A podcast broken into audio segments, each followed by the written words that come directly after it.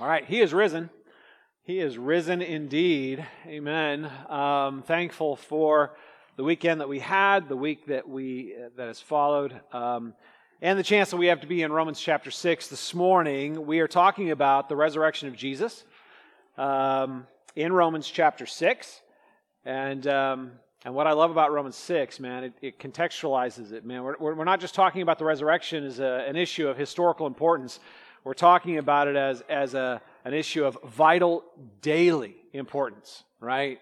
Uh, that, that, that it is about our freedom in our relationship with God. It is about our freedom in, uh, in this life. And, and here's what I want you to catch, you guys Romans 6. I, I think it is, there's such an emphasis, especially in the middle of the chapter, which is why I'm, I'm being careful as we build up toward it. Next week, by the way, is going to be a bit of a, um, a rear kicker. Uh, it, it, is uh, it's going to get you, okay? Uh, because it's been getting me, and I'm looking forward to that. Um, but I've been careful in building it because here's the thing. I think often when we come to Romans 6 and we come to, to verses like, do not present your members as sins of, uh, of instruments of unrighteousness, but present yourselves to God as those who have been brought from death to life. You know, do not let sin have, have dominion over your, the members of your body. I think often um, those, are, those, are, those are words that at times can feel very weighty. They are weighty, but I mean like weighty in the wrong way, like they weigh us down instead of lifting us up. They, they feel a little condemning because we know that uh, uh,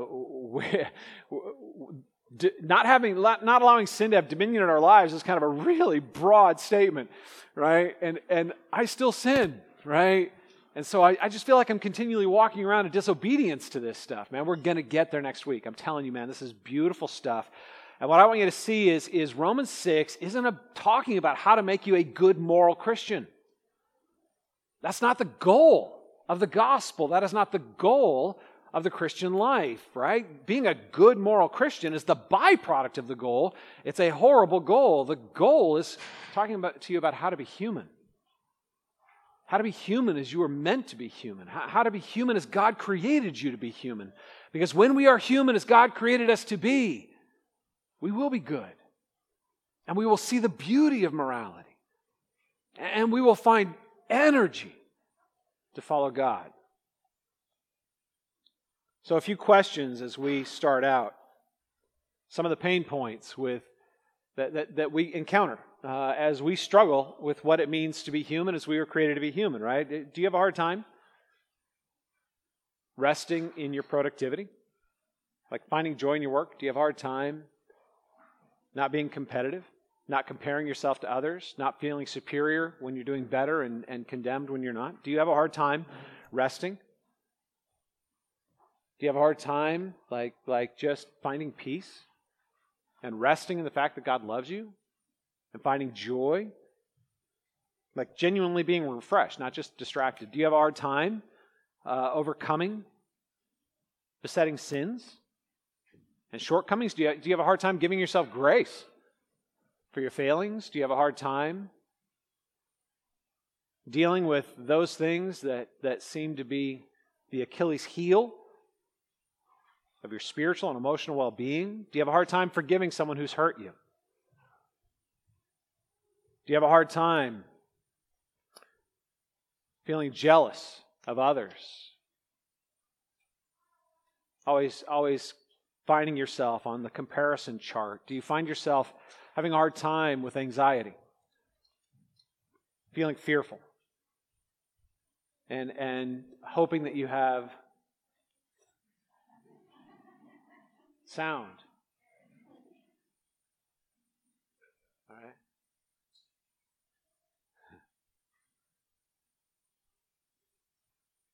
I'm totally distracted right now. I'm tempted to tell you a story, but I'm not going to. It's a funny story, but it will distract you, so I'm not going to tell you. Um, are you tired? Are you tired, right? Are you tired of, of looking to things that can't make you secure and hoping they're going to make you, things that can't make you significant and hoping they'll give you a sense of, of do you have a hard time feeling worthy of love? Listen, y'all, that, those are human struggles. That's what we're talking about. Right? We're not just talking about getting you moral. That is such a horrible and shallow goal.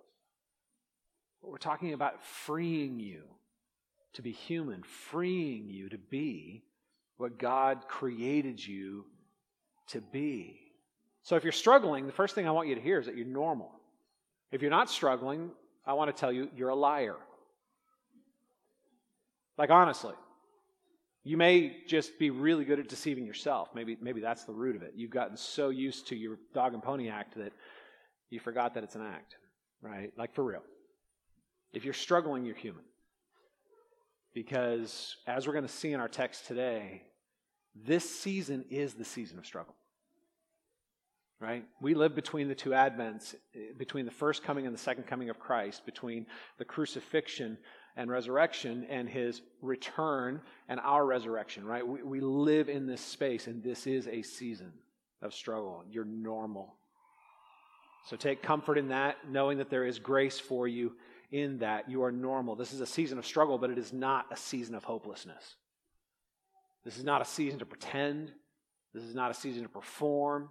This is a season to push in by faith and engage the incredible beauty at the heart of the gospel because Jesus left us with a promise in the gospel and the power to engage that promise and live it out progressively in our lives. So, the critical question for us is whether or not we're going to engage what God has given by grace and move forward with it in faith.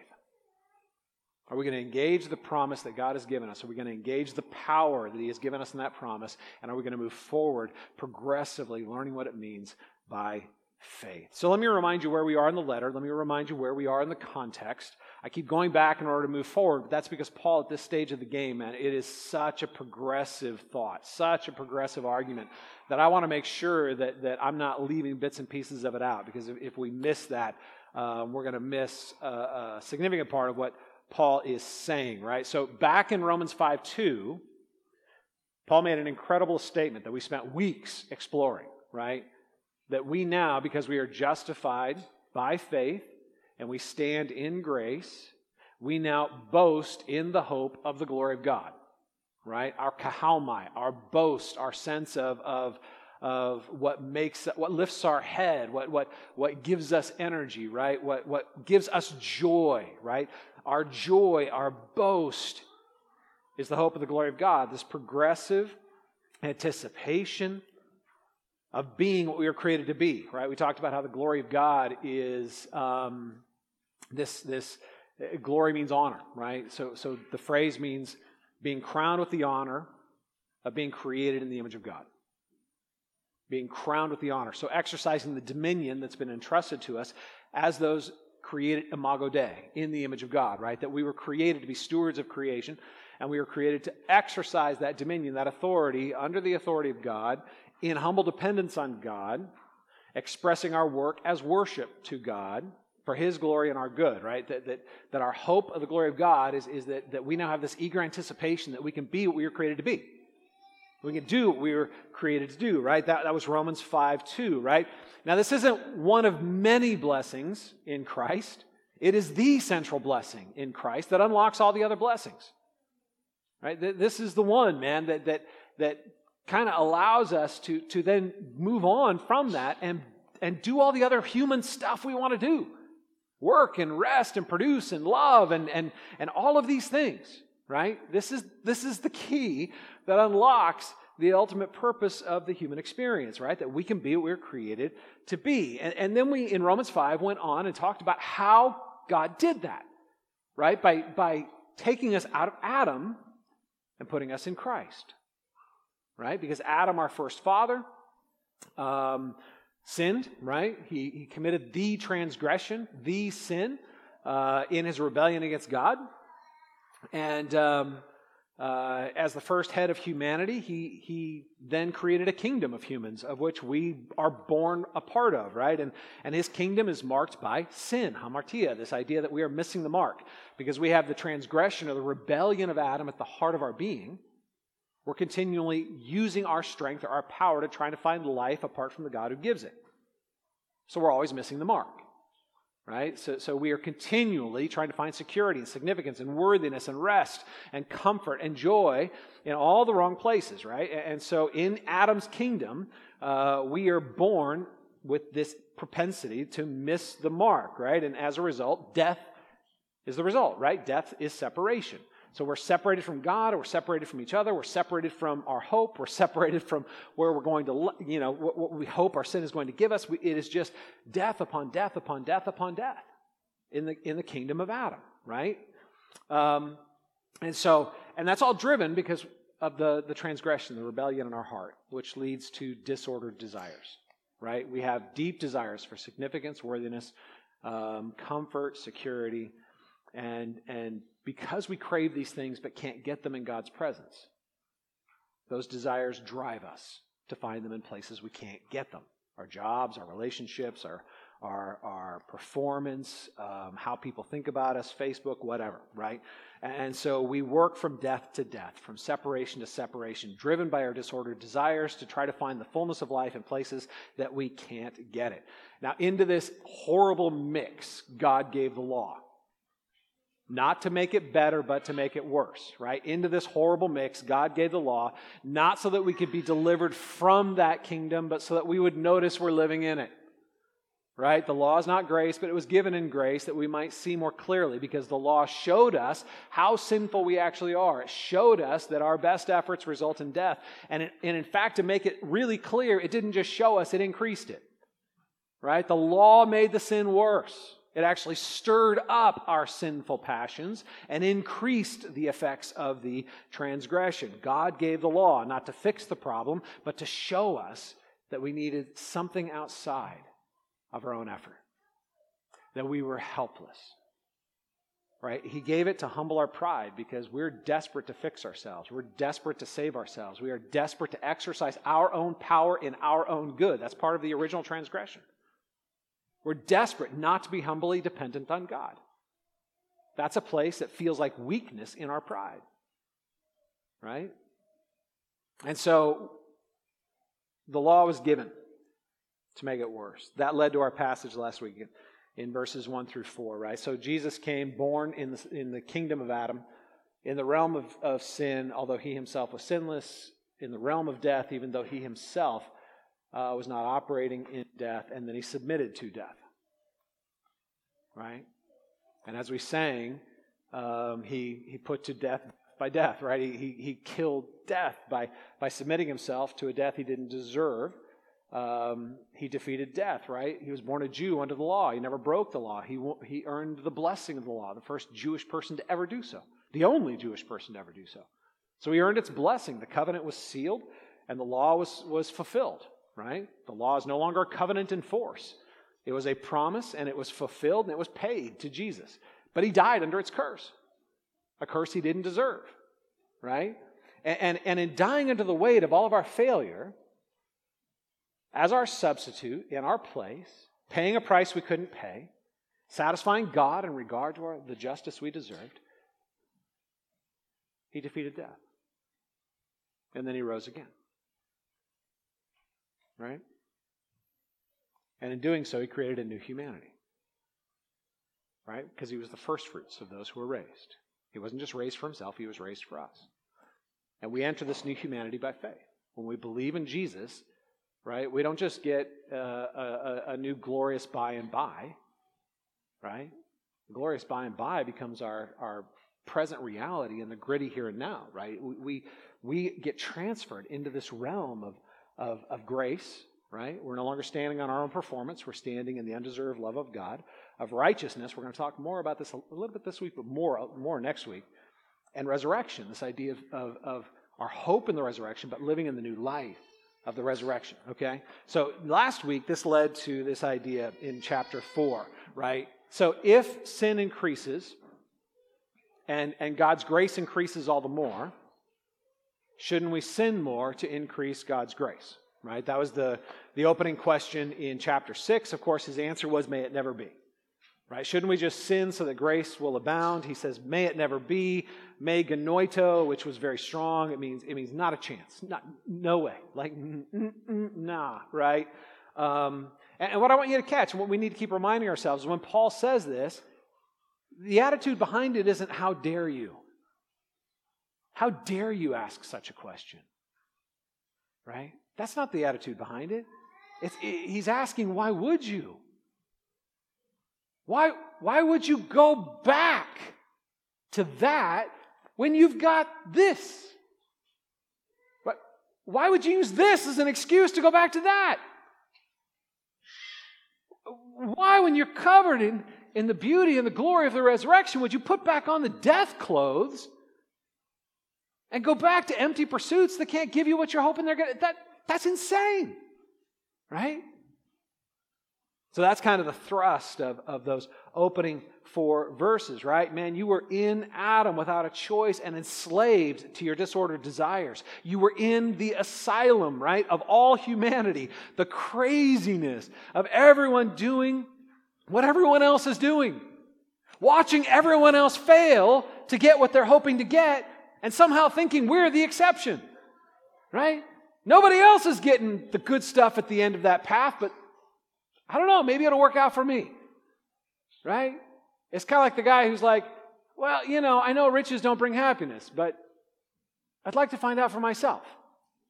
Right? It, it, it's the insane path of thinking that I can do what I've always done, but somehow I'm going to get what no one else has ever gotten. Right? We've been delivered from the asylum. We've been delivered from the insanity of our worldliness this, this addiction to try to find the fullness of life apart from the God who gives it. Find the fullness of life in ways that we, you know, looking to the world to give us what only the creator of the world can give. So we look to our jobs and money and relationships and fame and success and, and, and, and, and walls and alarm systems and, and, and all of these things to find our significance and our security and our worth and our joy and our comfort. And these false gods never fail to fail. And we never fail to forget it. That's the insanity of our sin. Jesus was born to break us out of the asylum. Jesus was born as a human to create a new humanity. So he killed death and he rose again and then invites us to receive the benefit by grace through faith. And when you had your conversion baptismal experience, if you've become a believer in Jesus, and in Paul's thinking, those are simultaneous, right? In biblical history, that was people became believers, they were baptized, right? Um, so when you had your conversion baptismal experience, you were submerged into Jesus' death and raised into his new life. And as a result, you are no longer in Adam. You are now in Christ, a loaded phrase that Paul loves to use, uh, not only in Romans, but throughout his writing. You are now in Christ. You are now in the new humanity, created in the image of Christ and broken free from the, the broken, ugly image of our first father. We are no longer enslaved to death. We now walk in the newness of life. We no longer have to be constrained by our disordered desires. We can identify them and no longer be enslaved to them. So, if we have grace, why wouldn't we keep walking in sin? Because we're not an Adam anymore. We're no longer enslaved to these disordered desires. We're no longer blind to the insanity of that path. We're in a new position, in a new humanity. We are in Christ, and in Christ we have life. And, and, and in Christ we are once again connected. We're no longer dead in our relationship with God. We now have an intimate connection with our Creator God. He invites us into His presence. He doesn't wait for us to prove ourselves. He doesn't wait for us to become worthy. He doesn't he is waiting for us simply to be humble enough to come into his presence and feast on his grace. Why would we voluntarily go back to the asylum? Now, let me just say something. We do it a lot, don't we? Right? Don't we voluntarily go back to the asylum a lot? Let's just admit it. Okay? Paul knows that. We're going to get into that. So, so don't think, sit here thinking, well, Steve, I, I, I kind of do that a lot. Join the club, okay? I know that's the tension, right? So I don't want you to feel condemned. I don't want you to, th- this passage is for you. Because if, if that's not you, I don't know who you are. That was Paul's experience. That is my experience. And, and I guarantee it's your experience, even if you're not aware of it, right? So we have a new position in humanity in Christ, right? And in verses 5 through 9, we're going to be focusing on 5 through 10 this morning. Paul digs in to this new power that's ours in Christ. But he wants to show us that it's a power in tension, right? Because there's a tension at the heart of our, our current experience, right? Our boast in the hope of the glory of God is real. Like, like we are, we, we have every expectation, right? So biblical hope isn't a vague um, anticipation or a vague, maybe this will happen. It's a confident hope based on a promise right? So, so our hope in the glory of God is well founded because it is given to us uh, as a result of the resurrection of Christ. So, so that is real and that is true, but our reality is often the disappointment and shame of sin. Our reality is often the struggle of falling short of that hope of pursuing false gods, of, of trying to find significance or security or rest or joy in things that can't give them, right? So, so the first thing Paul does is tell us where we are in this tension, right? What is currently true of us, whether it feels like it or not. Okay, so verse 5. For if we have been united with him in a death like his, which is what he's everything he's been exploring here, right? If we've been united with him in a death like his, we shall certainly be united with him in a resurrection like his. Notice what he does. If we have been, been united with him in a death like his, he points us back to the death and resurrection of Jesus. Uh, and, and the fact that we are united with him in that death through our, our faith, right? When we believe in Jesus, his death becomes our death. He was our substitute and our hero, right? And then he points us forward. We shall also be in a resurrection like his. The primary implication here is that you also shall be raised. Your resurrection, your future resurrection, is as sure as his resurrection because you're in Christ. This isn't an if or a maybe or a could be or a would be, or, and it's not in any way dependent on your being willing to earn it or merit it or, or somehow be worthy of it. It is yours because he already won. The price has already been paid. It is not contingent in any way on anything you do or don't do. It is already won. Right? So surely, he says, certainly you shall be united with him in a resurrection like his. This is a, a, what we would call an eschatological tension. And you're like, that doesn't sound good.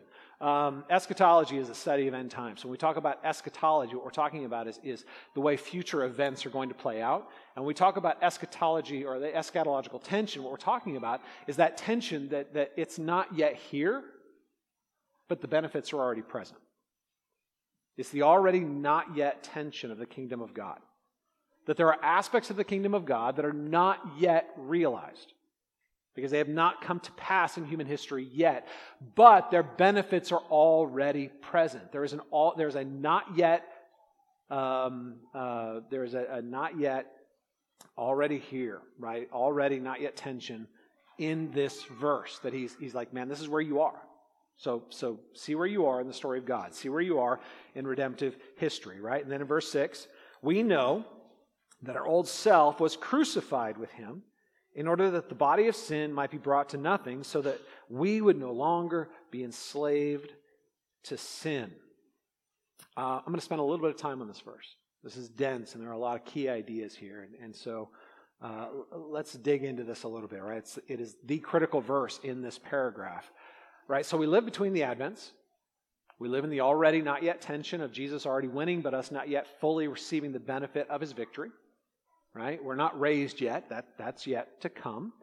Um, and, and so we live waiting for the resurrection. Right? We live in the benefit of his resurrection, waiting for our resurrection. We live in the benefit of our forgiveness, not yet fully experiencing our redemption. Right? We've been redeemed positionally, right? We're already in Christ before God. But we are not yet fully redeemed. We, we still struggle with sin. We still live in a broken world and we still work in broken systems, and we're part of those systems, right? So we are changed now, but we are being changed to what we will be. That's the process right now. He's like, one thing you need to catch in this process your old self is already dead, right? We know that our old self was crucified with him, right? Even as you struggle, your old self is already dead. Now, the word for self here, some, some versions will translate this as old man. And we're not talking about how old anybody is, right? He's talking about the, the, the old self, the old man. The Greek word for self or man here is anthropos, uh, which means human, which just fits the broader theme that, that Adam was the first human and Jesus was the second. And it was Jesus and his humanity that redeemed a new humanity. Your old humanity is dead. Who you were in Adam, when you believed in Jesus, was crucified to the cross with Jesus, and when Jesus was taken down, who you were stayed up there. It didn't come down. It's dead. Who you were outside of Christ, who you were in your sin, who you were in, in, in, in that pre conversion state, is still hanging on the cross. We know that our old self, the old man, was crucified with Christ. When you, when you believe the gospel, um, something beautiful happens, right? When, when Adam sinned, we know that he died. But think about the order in which he died, right? Jesus, God said, In the day you eat of the tree, you shall surely die, right? And you're like, wait a minute, he didn't, he didn't die. Yeah, he did. He died spiritually. He, he had a separation between himself and God and between himself and himself and himself and, and eve and himself and creation right so death became his experience that, that critical separation which then later led to his physical death the separation of his soul from his body right so he died first spiritually and then he died um, physically later and what's beautiful is that this works in the same way uh, when we believe the gospel right we are made alive spiritually and then later, we will, in the resurrection, experience the full resurrection, or the full being made alive in the resurrection of our bodies. Right? So, so in a sense, that you're already, the old man's dead. Your old humanity is gone. Right? That, that's already taken place. And then the verse tells us that this took place for a purpose. Right? So it says that, that the old old man or the old self was crucified in order that, with the purpose, right? So, so Jesus left your old self, your old man, your old humanity on the cross. Why? So that the body of sin might be brought to nothing. And you're like, Steve, I still sin. I think I'm the exception, or maybe I'm not even in. No. Okay, let's understand what he's saying. Okay? Jesus left your old humanity on the cross so that the body of sin might be brought to nothing. So, the first question what's the body of sin? What does it mean for it to be brought to nothing? Right? Just simple inductive Bible study questions. What is the text even saying? How do I understand it? Right? So, the word for body here is the Greek word soma, which speaks of your physical body as the instrument with which you act on and interact with the world. It's your physical body, your soma. Okay? It is, this is the vehicle through which your eyes, your hands, your tongue, your, your brain, this is the vehicle through which you interact with the world around you, right? Acting upon it, engaging it, um, working out your, your, you know, exercising your power uh, to work with culture, to challenge culture, to create culture. It is the instrument with which we um, act on the physical world around us. So the word soma, the Greek word soma, doesn't carry a positive or a negative connotation. It totally depends on the context, right? Because it's the same word that's used to talk about us as being the body of Christ. We are the physical hands and feet of Jesus. We, we interact with the world in the power of the gospel. God interacts with the world through us. We are the body of Christ, right? The word speaks of that which interacts with and acts upon the physical world, right? So being called the body of Christ indicates not just our internal relationship to one another, but the fact that we exist to exercise the grace of God in our interactions with the outside world. Right? So, soma is, is a word that doesn't carry a negative or positive connotation. It's neutral in, in its content, connotation, but, but here it's talking about the body of sin. So, he's talking about our physical bodies in a very specific way, right? That this is the physical body that we use to pursue sinful ends. Let me define once again, I keep going back, but I think it's important. Sin, hamartia. It means to miss the mark. This is the instrument we use to miss the mark. Our hands, our feet, our tongues, our eyes, our thoughts, our ambitions, uh, the life that, the, everything from how, you know, it, it, this is the vehicle, this is the tool that we use to interact with the world, to miss the mark. Right? So, so when I, when I use my body, my tongue, my mind, to try to find my ultimate significance through my job. That is my body of sin. When I use my tongue to degrade another image bearer of God, Facebook, behind their back, or from one of those rare people that just speaks the truth, which means nothing about speaking the truth, just means being comfortable being publicly rude. Um, then, then I use my tongue as part of my body of sin. Right?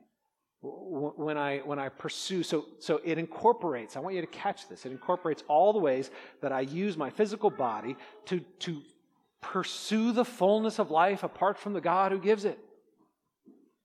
Right? This is the vehicle of my worldliness.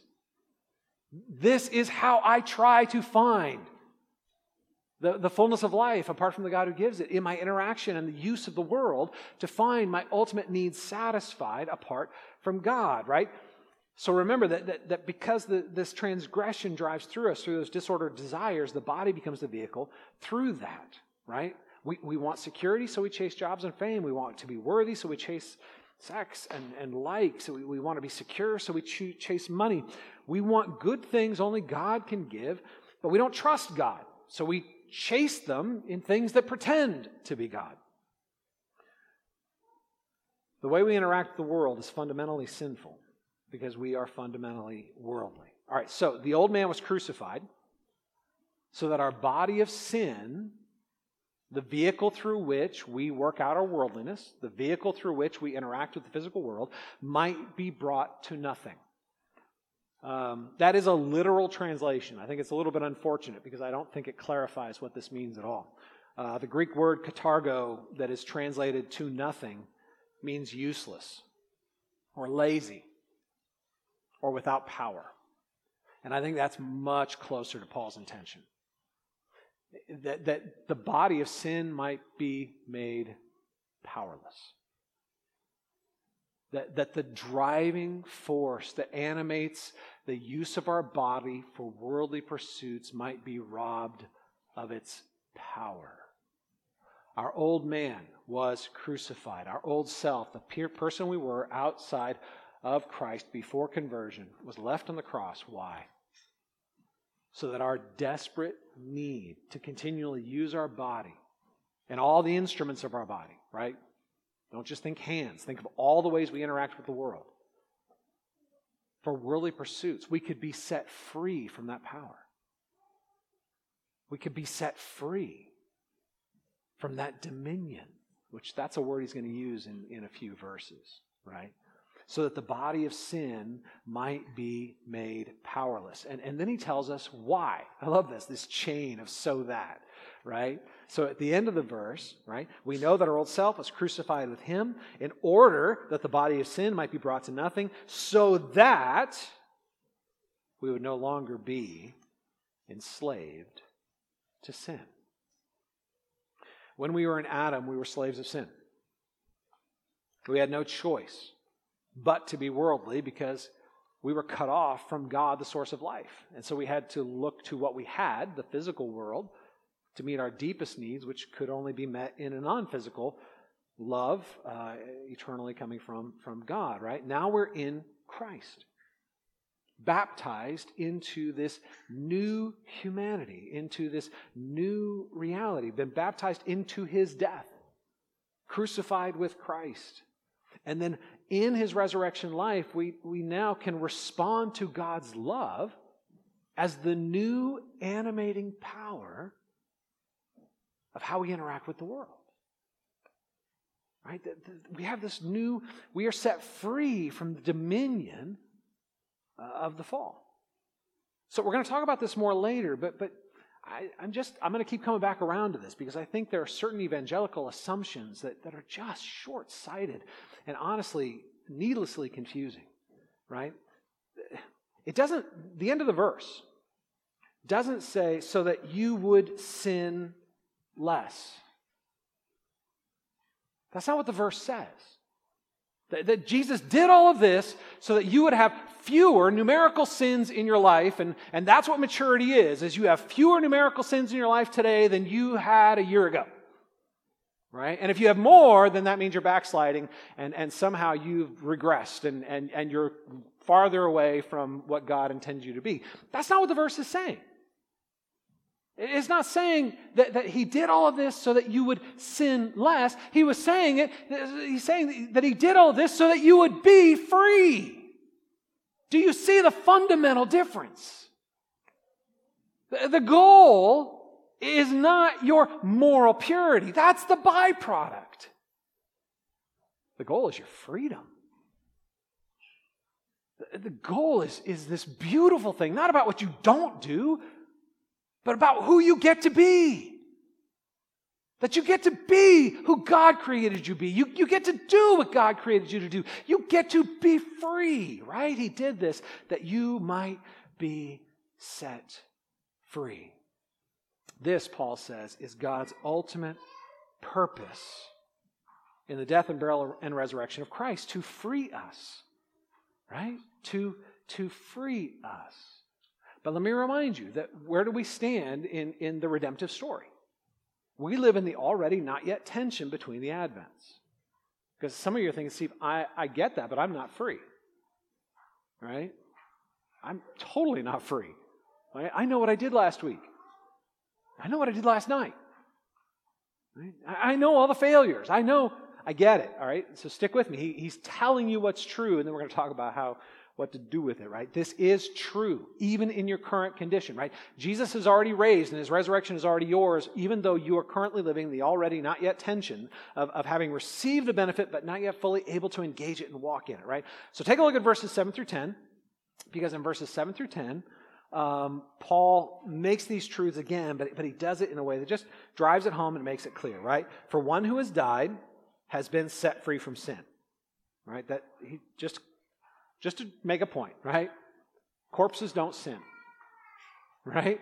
One who has died is set free from sin, or more specifically, one who has been set free from the realm of death is no longer under the control of death. The one who has died is set free from sin, specifically the dominion of sin, right? Verse 8. Now, if we have died with Christ, we believe that we shall also live with him, right? Reiterating if we've been buried into his death through baptism and conversion baptism, we also will be raised with him. We have all the confidence that he who began the work will complete it. Right? That, that he, he who already won will fully give us his victory. Verse 9. We know that Christ, being raised from the dead, will never die again. Right? This wasn't a temporary resuscitation. He's not Lazarus 2.0. Right? Lazarus was raised from the dead, but temporarily he died again. Right? Poor guy. He had to go through it twice. Okay? Uh, Jesus, when he was raised from the dead, it was not a resuscitation, it was a resurrection because he defeated death. It wasn't just a temporary postponement of the inevitable, it was a changing of the inevitable. It was a great reversal of everything of what we've known, right? We know that Christ, being raised from the dead, will never die again. Death no longer has dominion over him because he destroyed that dominion. He killed death. Verse 10 For the death he died, he died to sin. Complex idea. Let's just simplify it like this. Remember that the essence of death is separation. Christ has created the ultimate separation between himself and the dominion of separation. He has cut a chasm between himself and his humanity and the death that was the dominion over the first. He died to sin. The death that he died, he died to sin. He created a separation between himself and that dominion, and that dominion has, has no power over him. It has no relevance to his current reality, right? And the life that he lives, he lives to God. Right? He lives in vital connection with the source of life himself. Now, he always did. Right? His whole earthly life, he walked in, in humble dependence on his Father. He walked in vital connection and, and intimate love, right? God loved him. He responded to that love. He did everything his Father told him to do. He walked in obedience. He, he walked in, in joy, right? But when he entered our death, he tasted our separation and then killed it. And the life that he now lives, he lives to God. Verse 11. So you also must consider yourselves dead to sin and alive to God in Christ Jesus. So you also must consider yourselves dead to sin and alive to God in Christ Jesus. This is the critical transition that's going to introduce the next paragraph. Now, next week, we're going to dig into this next paragraph. I've been looking forward to this for a long time. But let's just set it up with this. Let's take a look and understand what this verse is saying. Because I can't tell you how many times, over the, especially over the first couple of decades of being a Christian, I would come to this verse and I would read it and I would be like, I understand what it says, but I have no idea how to do what it says. I understand what it says and I can teach it, I can explain it. But how do I live its reality? Because I know my heart. And even when I've got all of my, my moral furniture properly arranged around the living room, I know the restless sin that's still in my heart. The stuff people can't see. The stuff that I know is there and, and I don't want people to know is there because if they knew, like I would be rejected from community and no one would even let me. You know what I'm saying? Like, like if I if you saw so what do we do with this? All right, let's let's let's look at the verse and see what it says and then talk about what it means. So you also having all this beautiful truth, what is true about Jesus, what is true about this new humanity, you also, you, every believer, not not the varsity team. Right? I'm on the JV, I'm not sure that, no, you, right? So get that, right? You also must consider yourselves dead to sin. The first thing he's asking us to do is not go out and be dead to sin. The first thing he's asking us to do is to accept the truth about who Christ is and who he says we are and receive it by faith. Consider yourselves. The verb means to take what is true and consider it true of you, even if it doesn't match your current reality. Even if it feels like the clothing doesn't fit properly. Even if it feels like it's describing somebody else. You, you also must consider yourselves dead to sin and alive to God in Christ Jesus. Understand that what is true of Christ, believer, is true of you. You're dead to sin. You have been separated from the dominion of sin. You no longer live in the former humanity of Adam that was enslaved through its disordered desires to try to find the fullness of life apart from God. You are alive to God. You are received by God. You are cherished by God. You stand in the grace of God. And because you do, you now have a vital connection to God. The first thing he asks us to do is very simply receive by faith what we know to be true in the work of Christ. Consider yourselves dead to sin and alive to God. But, Steve, that doesn't match my current reality. Consider yourselves. But, Steve, you don't know how much I fail. Consider yourselves. But, Steve, I'm not Jesus. Consider yourselves. Stop looking at you.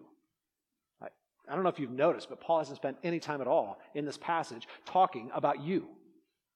He's filling your vision with Jesus.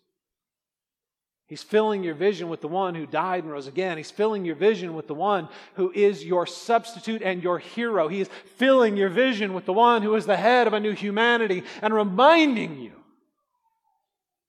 that what is true of him, he has declared true of you.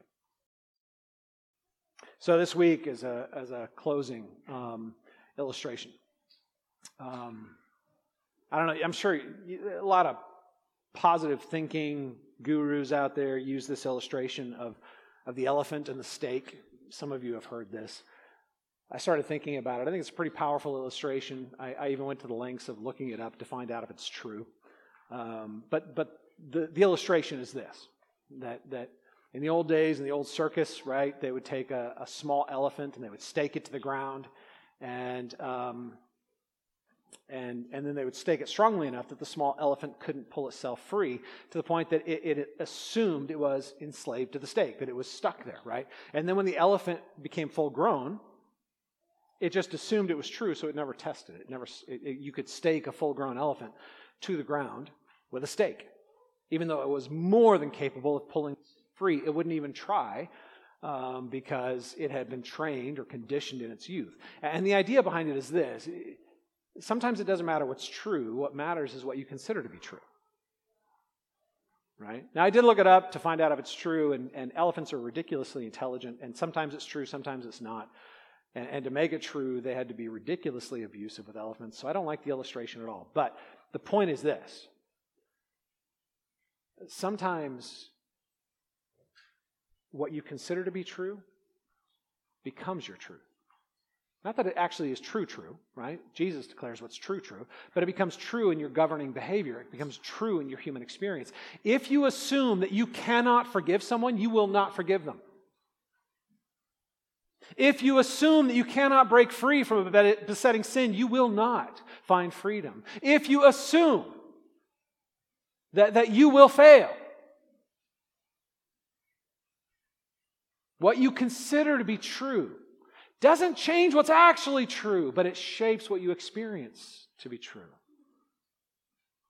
Jesus or, or, Paul is starting by focusing us on Jesus and saying, consider this to be true, even if it doesn't match your current or past experience. You are not who you used to be. You are not who you think you are. You are who He's declared you to be. You are dead to sin and alive to God in Christ Jesus. And next week, we're going to be looking very specifically at how this plays out in our current struggle. We'll go there next week. Let me close this in word of prayer. We're going to share communion. We'll continue worshiping. Father, I thank you for the goodness of your gift of grace. I thank you that you see us not as we are but as who you've declared us to be through the work of Jesus. I, I, thank you that that's not a work of fiction, but it is real and true because who I was has been crucified. Jesus died as my hero, my substitute in my place, and in taking my death, he put to death who I was, that I also might be raised to newness of life in him. Lord, we struggle to believe this is true we struggle to, to see the world through this new lens. We struggle to, to recognize that, that our bodies are no longer enslaved to the disordered desires that still rise up within us to try to find the fullness of life apart from humble dependence on you. Lord, I pray that this week you'll help us just to grow a little bit and understand what it means to consider this truth to be true. I, I pray that this week you'll help us to to have hope where we've been hopeless, to start yearning for freedom in places that we've become too comfortable with our slavery, that, that, we, will, that we will start recognizing that, that, that we are who you have created us to be. Meet us in this. We pray in Jesus' name. Amen.